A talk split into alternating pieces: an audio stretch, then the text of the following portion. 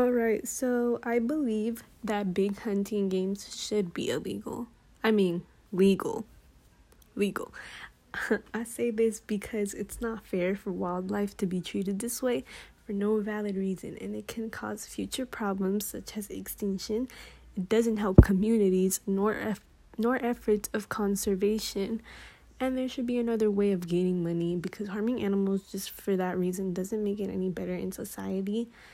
This also is the reason why we have endangered species because of all these killings that are happening to animals. Also, the fact that they aim for certain animals to kill makes it worse because then they have more of a probability to go extinct for good. I don't think it's worth killing animals in this way if it's going to have a big impact on society on society and the ecosystem. So therefore, my choice for this would be that I do believe that it should be legal because of those reasons.